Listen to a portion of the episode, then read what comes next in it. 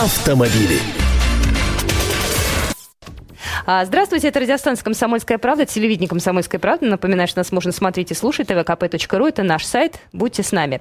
А, и сегодня мы поговорим о безопасности за рулем. Последнее время происходит какое-то бесконечное количество аварий. В сегодняшней газете «Комсомольская правда» есть э, статья, а, мы пытаемся разобраться в том, в том, что произошло несколько дней назад на Садовом кольце.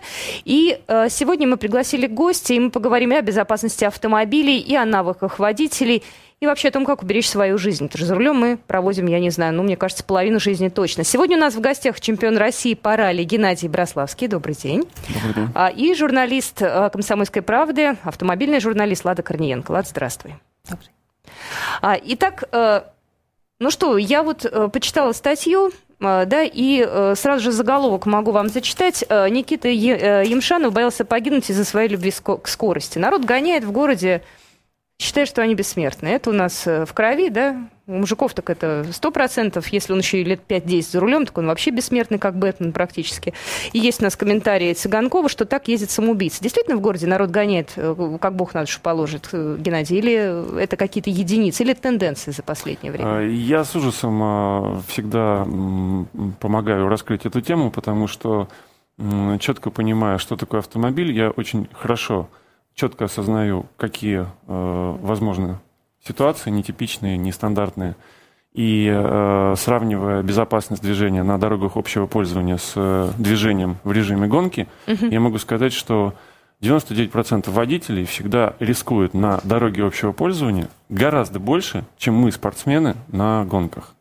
Потому что мы обеспечены определенными серьезными э, уровнями безопасности на автомобиле, э, спецодежда и так далее. А гражданский водитель, он движется на, на автомобиле на порой э, тех же скоростях, что, что и мы в гонке, э, и он, по сути дела, ну, в общем-то, обезопасен только пассивной безопасностью, которая есть в автомобиле. А что касается, что касается каких-то своих знаний и умений, здесь я Эрнест Сергеевич тоже поддерживаю.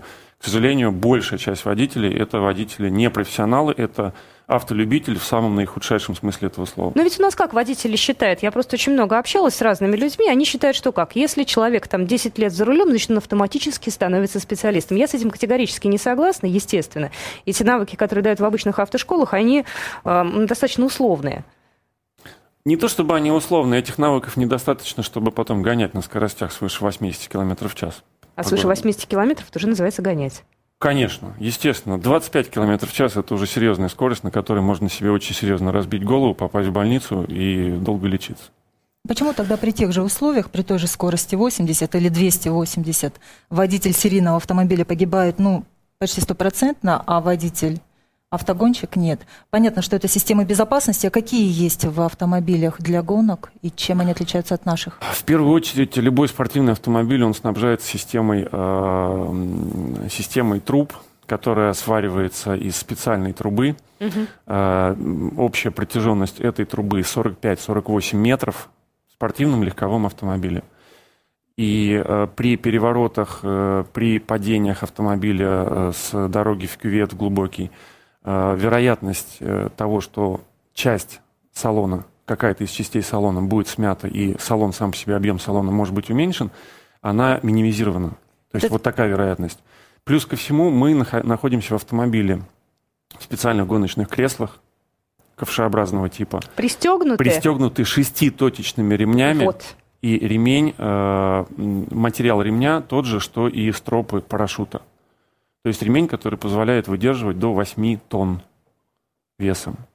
Вот, поэтому э, даже порой очень страшные внешние аварии э, в гонках, они заканчиваются ушибами, э, сотрясениями мозга пилота и штурмана, и не более того. А почему тогда эти же каркасы, эти же ремни нельзя поставить на серийный автомобиль? В чем дело? Поставив каркас в автомобиль, мы обязаны надеть шлем на голову, потому что э, при наличии каркаса, то есть головы железа в автомобиле, э, ездить без, без шлема в этом автомобиле уже запрещается. То есть даже, даже если производители все равно установят каркас... Кстати, для каркаса это же нужно многое из автомобиля убрать, да? В том числе и лишние а сиденья. В спортивном автомобиле как такового салона нет. Там есть два сиденья, и э, по салону проходят все магистрали. То есть тормоза, всякие жидкости и так далее. Это все электричество, все, все провода, все проходит по салону. Ну, там ни о каком, Больше в салоне ничего нет. Ни о каком комфорте, естественно, речи не быть не может. А серийные автомобили, они все-таки подразумевают определенный уровень комфорта, Конечно, да, и поэтому конечно. огромное количество денег тратится на а, то, чтобы разработать различные системы безопасности, подушки такие, подушки сякие. То есть а, это, это российские как бы, потребители не привыкли смотреть на количество звездочек юренкаповских. А, Это только наши не обращают внимания вообще на то, что у нас это бывает. То есть это самый последний пункт, мне кажется, который э, учитывают при выборе автомобиля. А, Да, несомненно, это так. Я думаю, что на сегодняшний день, наверное, только потенциальные клиенты премиум брендов автомобильных, они действительно понимают, что они приобретают автомобиль достаточно безопасный, но при э, современной энерговооруженности автомобилей э, вся эта пассивная безопасность, по большому счету, работает только до определенного предела, за которым пропасть. Ни, никакая электронная система безопасности на сегодняшний день не прогарантирует э, благоприятного исхода э, из любой аварии. А, Геннадий, я тут слышала такую любопытную вещь про правило двух секунд, про то, что реакция у, авто, у автолюбителя на ту или иную внештатную ситуацию в среднем одна секунда. И для того, чтобы принять решение, то есть вот что нужно рассчитывать, э, вот время, дистанцию, то есть... в экстренной ситуации справиться с, ну, грубо говоря, с заносом Да, в течение есть, э, одной-двух секунд. Эм, Дело в том, что речь идет о секунде, когда речь идет о подготовленном водителе.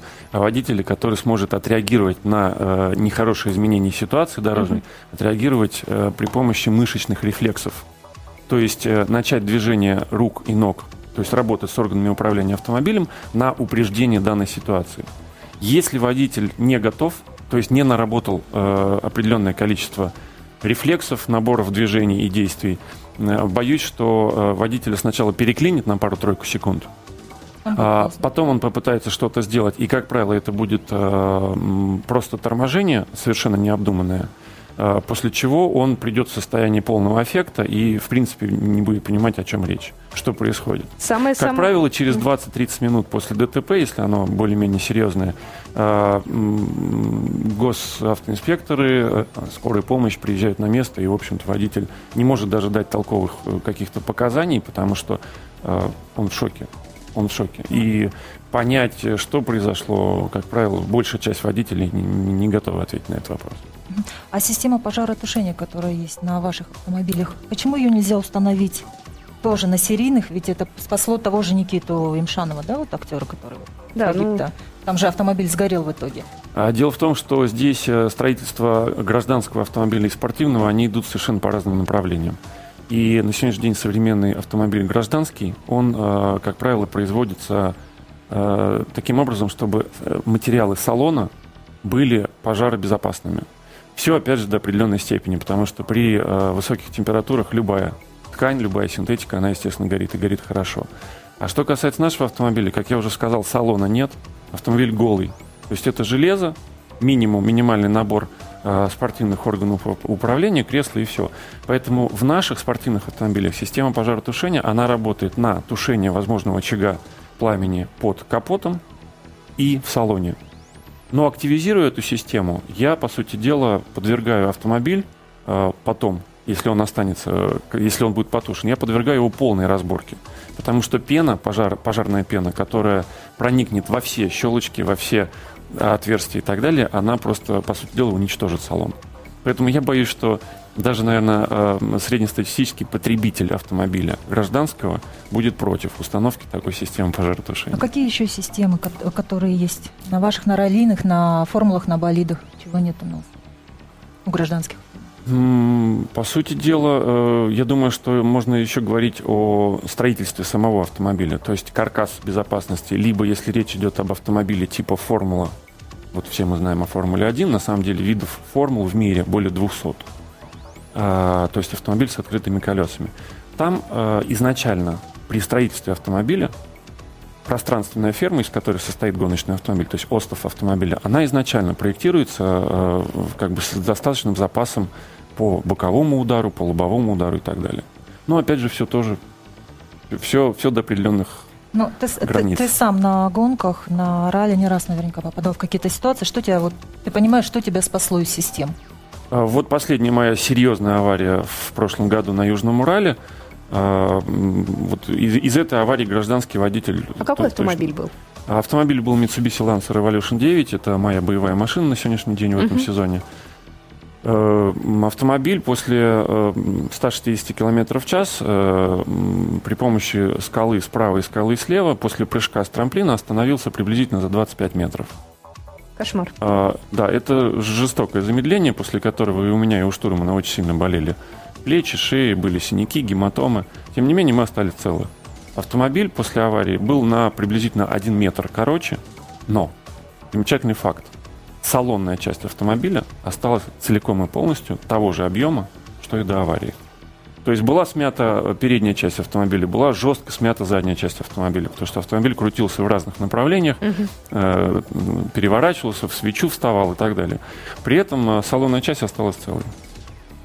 А... Вот. После этого, кстати говоря, у нас есть э, определенные технические требования по безопасности. После этой аварии кресла и ремни были выброшены потому что после любой серьезной аварии э, считается, что ремень уже потянут, и он не сможет в следующий раз пилота достойно спасти. Э, мое кресло треснуло, но оно выдержало нагрузку. А, Гена, ты сказал, у вас ремни шеститочечные. Э, какая разница? Вот объяснить не все знают. У, у обычных гражданских автомобилей. Трехточечные ремни у обычного гражданского автомобиля и при той же системе креплений, то есть те самые э, заворачивающиеся в кузов крючки, любой водитель может в своем гражданском автомобиле поднять обшивку и увидеть эти крючки. Э, но к этим крючкам уже приходят серьезные такие стропного ну, то есть типа. У гражданских ремень. это один ремень, да, а у вас получается крест на крест. Они это... по-другому немножко просто устроены даже. А, у, гражданского, у гражданского дело в том, что на гражданском автомобиле ремень должен э, удержать водителя э, при все-таки меньших нагрузках то есть э, лобовое столкновение, частичное лобовое столкновение или переворот автомобиля.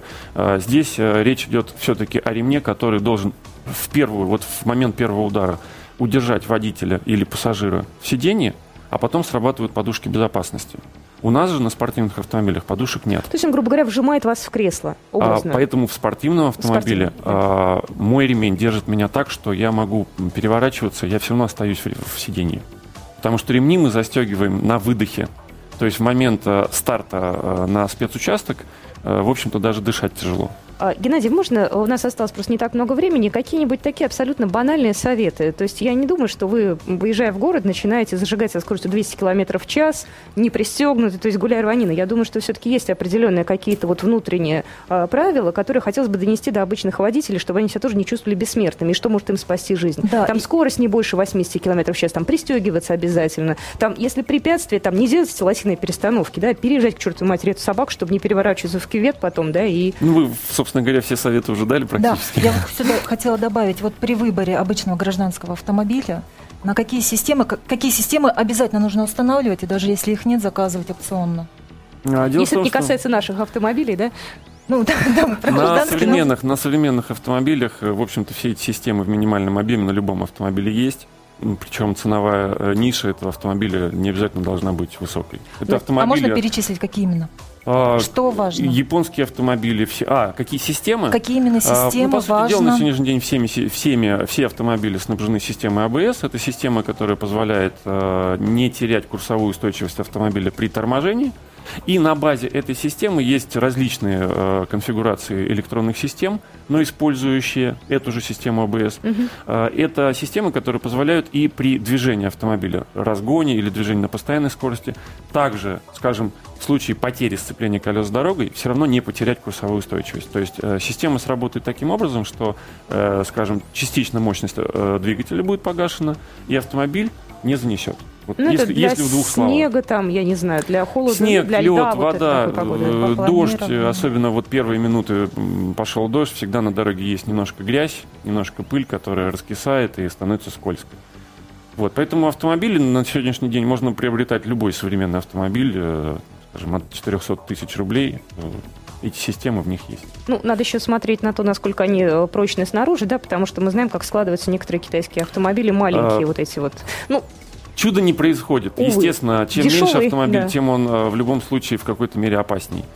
Наверное, а, все-таки главная система остается сам водитель. Но главной да, системой это... остается менталитет водителя и самое главное культура водителя.